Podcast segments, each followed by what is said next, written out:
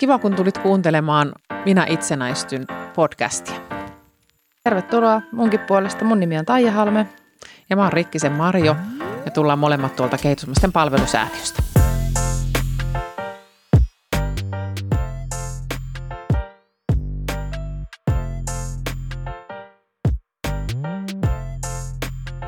Mikäs Taija meillä on tänään varsinaisesti aiheena?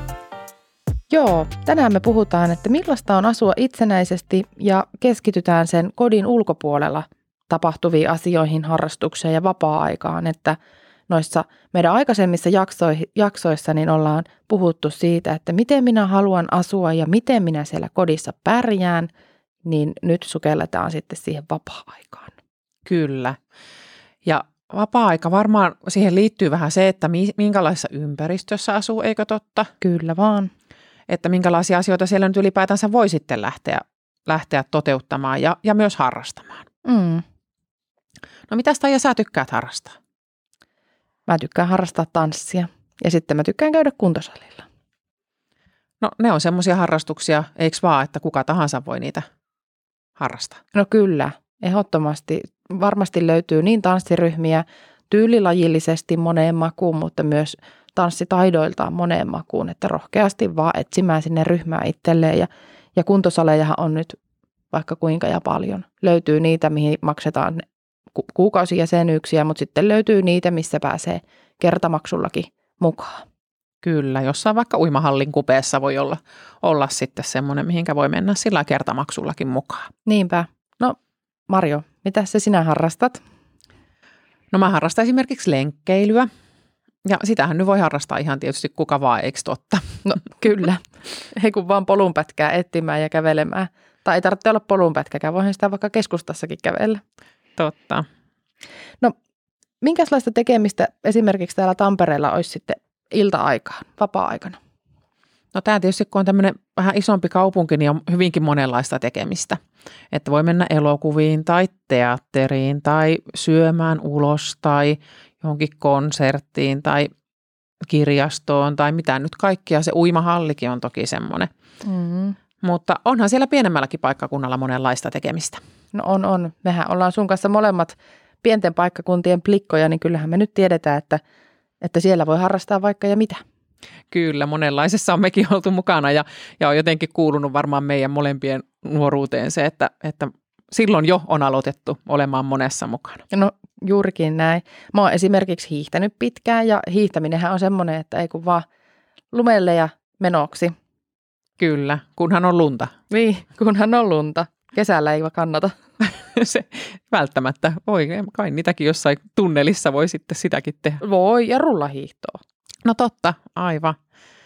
Joo, mulle sitten taas on ollut tärkeää aina harrastuksena toi partio, että mä oon ollut siinä ihan tosi pienestä tytöstä lähtien ja, ja sitäkin voi harrastaa niin kuin hyvin monenlaisissa ryhmissä, että sitä on tarjolla myös tukea tarvitseville ihmisille. Mm. Et kannattaa varmaan vähän siellä omassa, omalla paikkakunnalla kysellä eri harrastusseuroilta, että minkälaista toimintaa teillä on, minkä tasoisia ryhmiä, mihinkä mä voisin tulla mukaan, kertoo vähän niistä omista mielenkiinnon kohteistaan ja ja sitten tuen tarpeistaan, niin varmasti löytyy jokaiselle omien mieltymysten mukaista toimintaa. Niin ja varmaan ehkä vähän jopa haastaa sitä, sitä urheiluseuraakin, että kun teillä nyt on tämmöistä toimintaa ja, ja te olette selkeästi tähän juttuun nyt niin kuin sitoutunut kovasti tämä urheiluseura, niin mites olisi, että voisinko tulla mukaan ja, mm. ja näin, että, että tota, varmasti ne sitten on kiinnostuneita kuitenkin siitä, että, että myös, myös sitten ne, jotka vähän enemmän tukea tarvii, niin voisi tulla sinne samaan ryhmään mukaan. Kylläpä joo. Näissä harrastuksissahan ainakin mulle yksi semmoinen tärkeä asia on myös se ystävien tapaaminen. No kyllä, että niiden harrastusten kautta, kautta mullekin on jäänyt elämään tosi monenlaisia ystäviä, että, että kyllä ne ryhmät jo sinällänsä tuo mm. ehkä niitä, niitä tota, ystäviä lisää. Mm. Ja ne ystävät ja tuttavat, niin ne on kyllä merkityksellinen osa sitä vapaa-aikaa. Kuitenkin illat meinaa muuten olla vähän pitkäolosia, niin sit voi pyytää sitä ystävää tai kaveria lenkille tai syömään tai kahville.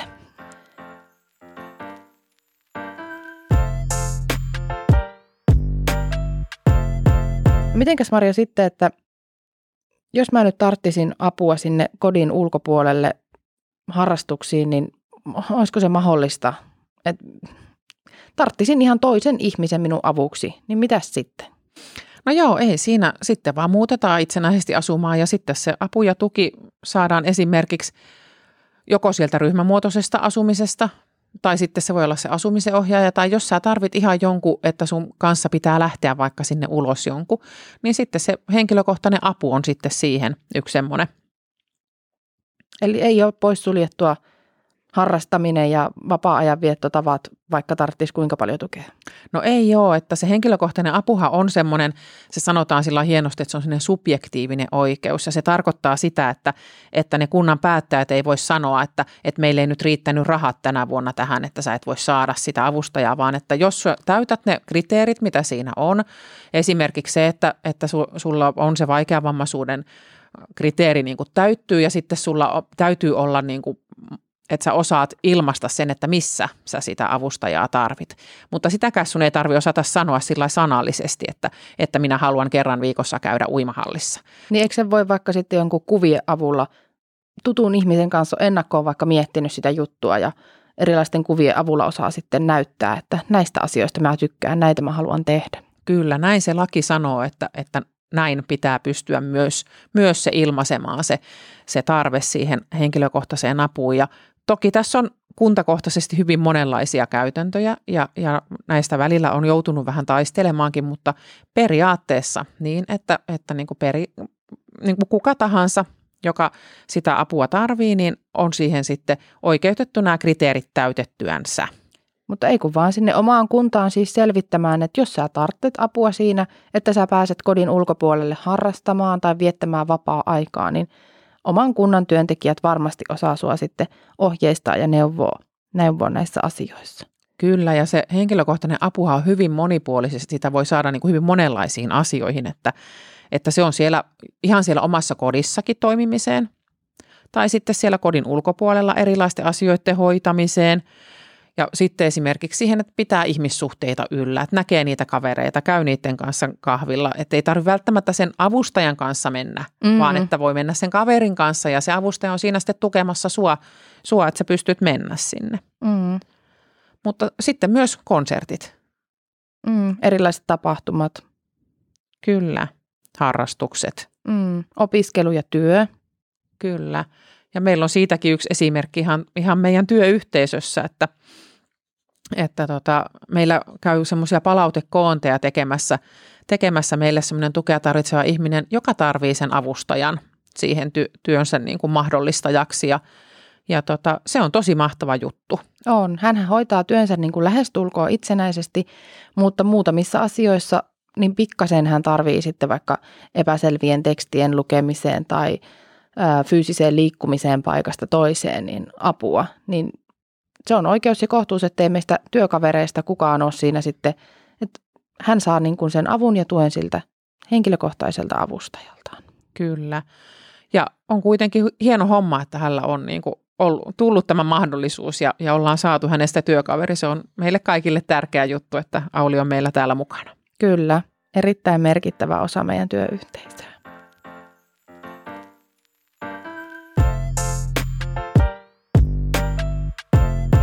No mutta jos mulla nyt sitten olisi tämmöinen henkilökohtainen avustaja, niin kuka mun asioista sitten päättäisi? Kysyksä nyt vakavasti? Kysyt näköjään. tuota, no mitä sä ajattelisit, että kuka niitä päättäisi? No minä. No tietenkin sinä niin. Kyllähän itse pitää pystyä päättämään. Totta kai, jos sä tarvit siinä, siinä päätöksenteossa tukea, mm. niin sulla on oikeus sitä kyllä sitten saada. Mutta että niin kuin periaate on niin, että totta kai sä itse päätät niistä sun asioista. Mm. Ja tuo itse päättäminen ja itse määrääminen, niin se nyt ei olekaan ihan simppeli homma. Että sekin on asia, jota täytyy varmasti vähän treenailla ja, ja tota, puhutaan hirveän isosta asiasta, kun sanotaan, että minulla on itsemääräämisoikeus ja ihmisoikeudet, jotka takaavat sen, että minä saan itsenäisesti päättää kaikista näistä asioista. Ja, ja näinhän se on, mutta että si- siihen harjoitteluun – niin voi tarvita toisen ihmisen tukea tai voi tarvita jonkun työvälineen ja kas kummaa. Sitäkin ollaan me, me täällä vähän jo mietitty valmiiksi, semmoinen kuin oman elämä ohjaksissa. Kyllä, meillä on olemassa työkirjat sekä sille tukea tarvitsevalle ihmiselle ja, ja myös sitten työntekijälle ja läheiselle. Että jokainen voi vähän miettiä sitä itsemääräämisoikeusasiaa nyt sitten sen työkirjan kanssa. Hmm. Tähän jakson loppuun voitaisiin esittää sulle vielä muutama kysymys. Minkälaisia asioita sä tykkäät harrastaa? Sitä voisit pohtia. Ja voisitpa miettiä myös, että mitkä asiat on sulle vapaa-ajalla tärkeitä. Kyllä, ja myös ehkä vähän sitä, että missä asioissa sä koet sitten, että jos sä sieltä kotoa lähtisit, niin missä asioissa sä tarttisit sitten siinä tukea ja apua. Hmm. Mutta nyt, kiitos teille, kuulijat. Palataan taas ensi jaksossa tämän aiheen äärelle. Ja muista kuunnella myös meidän muut jaksot. Ja jos haluat antaa meille palautetta tai olla tässä itsenäistymisen asiassa muuten vaan yhteydessä, niin meidän yhteystiedot löytyy jakson kuvauksesta tai sitten sieltä palvelusäätiön nettisivuilta. Nyt ei muuta kuin hei vaan. Heippa!